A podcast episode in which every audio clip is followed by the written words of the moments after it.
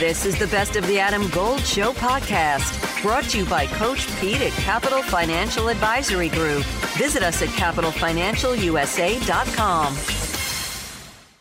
Joe Person from The Athletic covers the Carolina Panthers, and boy, this has been a year.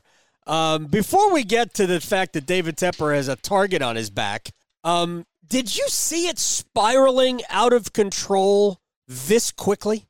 Only in the last couple weeks. It just was about the moment Frank Reich reclaimed uh, offensive play calling. Mm-hmm. Three three games after giving it up, yeah, it was like, okay, this is a man who thinks his job's on the line and on the on the line now. And that was right around the time they went to Chicago, I think. Yep. And just laid an egg on Thursday night, and and the offense actually looked worse. Uh, as it actually that might have been Thomas Brown's last game. I think it, it was Thomas Brown's last game. Yeah, it, it, it was. It was when Frank took it, but but Frank made the ill ill fated decision that night to go for a 59 yard field goal in the cold at Chicago. But but then then he comes back and he takes it over, and the offense looked worse under Frank Reich. Right. And it is David Tepper had just seen enough. He'd seen enough losses. He'd seen enough boring, unproductive offense, and he's probably very tired of seeing the quarterback whom he had mortgaged the farm for um, get thrown to the ground in the turf, you know, seven, eight times a game. And so it was time in, in David Tepper's mind. You know, do they gain much by doing it now? I don't know. I mean, they they they were going backwards, and if this season was always about Bryce Young's development, and when that started to regress, something had to give. Joe Person from the Athletic at at Joe Person. Jo, uh, I'm sorry, at Joseph. Very formal on Twitter. Let's uh, get that. Let's get that right. very formal. I'm going to wear a tie next time we talk. Uh, so now uh, Tepper has become the target everywhere. I mean, I've talked about it for a while. It's not just this year. Um, I think Dave, David has involved himself uh, too much in the day to day football operations. And I've always said it takes a long time to learn how to be an owner. Um, but now he's the target. He doesn't seem to be handling that very well. No, he's listen. He, I mean, from the, that Chicago game I referenced, where the the Amazon Prime cameras saw him shaking his head in the press box or the owner suite. And then uh, last week I'm in Tennessee. He walks out of the visitors' locker room, drops the f bomb. Like, no, this is a man. And I think the whole building started getting tight. Um, you know, as as these losses mounted, and and that stop started from from the top down. Um, David Tepper's press conference he he did. It was very clear to me his handlers wanted to present kind of a more humble David Tepper who took some responsibility for all this. I saw some of that. It, it, it was in lieu of any real actual information about right. why he fi- why he fired Frank Reich, what direction they were going to go, etc. But um, yeah, I mean, listen, he can't help himself. Like right. he's that guy that was just wildly successful to the tune of twenty billion dollars in his other in, in his other business, and he thinks he can, you know, take crappy stocks and turn them into gold here. And it, it's a, it's it's apples and oranges. He's got to really, really this next time around let the football people do the football stuff. Okay, so that has been. I was listening to uh, the ESPN morning show, and Chris Canty said he's got to let the football people do football people things, except that uh, how much confidence does David Tepper have that Scott Fitterer, the football guy, that he's going to do the right thing or uh, is capable of re- rebuilding the roster since three years of draft hasn't really netted a ton.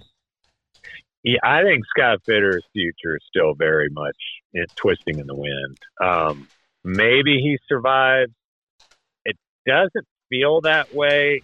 You know, he wasn't at the press conference the other day, mm-hmm. which I thought he seemed noticeable by his absence.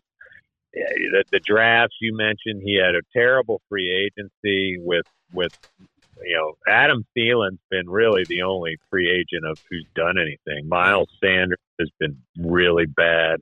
DJ Chark's been hurt and inconsistent. Hayden Hurst, uh, it's really was never given a chance, and now he's in the concussion protocol. So, yeah, it's it, it's not good. There's not a lot of pelts on the wall that that Scott Fitterer can point to, and so and especially uh, de- depending on who David Tepper wants to hire. I mean, Jim Harbaugh and or Bill Belichick, someone like that, they're not going to want Scott Fitterer around. Right. Like, they're going to want to do their own personnel stuff. And uh, I don't know. Maybe he survived. I don't necessarily get that feeling, but but I don't. You know, I don't have it concrete, obviously, or I would have reported. Joe, Joe Person from the Athletic is joining us here on the Adam Gold Show. You mentioned, I mean, Harbaugh. I this is not the most attractive job, I guess, uh, that will come o- come open. We'll talk about right. the uh, where it maybe slots in a minute. Uh, but Ben Volin from the Boston Globe, their national NFL writer, said keep an eye on Bill Belichick. It would have to be a trade situation because I don't think Robert Kraft is going to part with him under contract uh, without some level of compensation, even if I think New England might want to move on from Bill. But can you see Bill Belichick here? It doesn't feel like a great fit to me, and I know Ben. Ben Ben's a friend, and we've known each other a long time. Mm-hmm. And uh, and you know, Ben Ben's connected. I, yeah, I mean, I think I think Belichick's going to keep his options open. Uh, it, it I, I think he's going to ask around about David Tepper and see if Right. And and frankly, a guy like Belichick might be who David Tepper needs, who's going to tell him like no, because there's not a lot. In, in these six years here, I think Ron Rivera would do it to some degree. Uh, in fact, I know he did. But other than that, there's just not many people who've come through here that have been willing to just you know speak their mind to David Tepper, and Be- Belichick would. Now, w- would would it would it be a decent marriage, a, a viable marriage? I don't know. I mean, I think Belichick, as you mentioned, that we're going to get to, he's going to have other offers. Right. I think. I think. Um, but you know, Tepper can throw a lot of money at people. Uh, that's. I mean, he's he's paying more for coaches that don't work here anymore uh, than some teams like the Chargers spend right. on coaches uh, who are still under their influence. Uh, it's it's it's funny. He's spending more money on ex coaches than Texas A and M.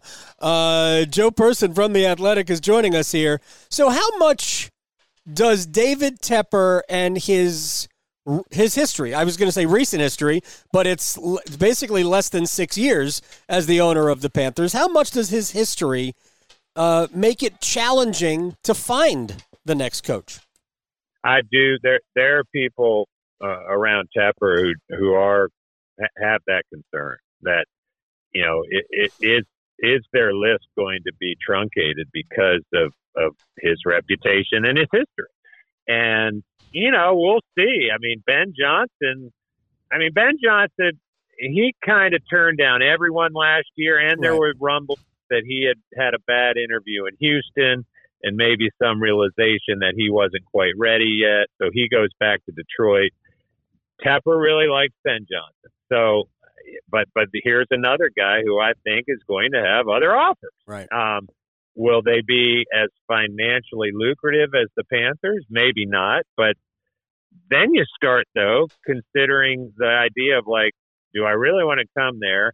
The quarterback, eh, yes, he's a number one pick, but eh, eh, it, you know, because if you don't, if you're Ben Johnson and you come here and go three and fourteen and four and thirteen back. I mean, you might not get another head coaching job. Right. So he's going to be very careful. He's a bright guy.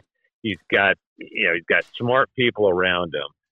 So I think I think Tepper might run run into that. That that's a piece of this too. Just this roster and the attractiveness, not just the owner issues, mm-hmm. but the roster issues. Uh, the rosters. Um, I mean, I've I've had these conversations. I think I think they should completely tear it down. I would I would I would make a list of every asset I had and see what I could get for it and if I could repair some draft capital, I would do it. Uh, and that includes, as much as I like Bryce Young, that includes considering trading him uh, if I could recoup some uh, a first round pick and maybe a little bit more. I don't know what the value is for Bryce Young uh, on the market, but uh, I have a really one more question for Joe Person before I let you go. And I know it's crazy for you today, uh, as it should be when something like this happens. The only thing that David Tepper actually answered, I felt, at the press conference was that essentially he finally got around to it, uh, was that the room was united on Bryce Young. That they that everybody wanted Bryce Young. David Tepper simply signed off on it. I don't know if that's 100% accurate or not, but that's the only thing he really did answer, in my opinion. My question really is whose decision was it to trade from nine to one to get Bryce Young, uh, or uh, or was I'll just leave the question right there. Whose decision was it was it to trade up? Uh, Tepper was ready. I mean, they'd done the they'd done the quarterback carousel with Bridgewater, Darnold, Mayfield, and they thought it was a deep quarterback class, and I think they were okay going to one or two. Um, Tepper said that, and no mm-hmm. thinking about it on my part. And what's interesting to me, and so yes, I think the idea germinated with him and Fitterer together. What's interesting to me is, but for the Texans owner McNair stepping in and telling um, Nick Caserio that that he wasn't comfortable trading all the way up to one. I think this could have worked out to where the Texans draft Bryce Young the Panthers get to take C.J. Stroud and keep DJ Moore. Yeah, and they might still have a you know they they, they wouldn't be giving up. Maybe they still give up that first round pick this year. But point being is there was some bad luck involved because I think I think that it's from what I've been told the Titans were excuse me Texans were ready to to take Bryce Young at one had that three team trade worked out, but. Right it didn't, and here the Panthers are.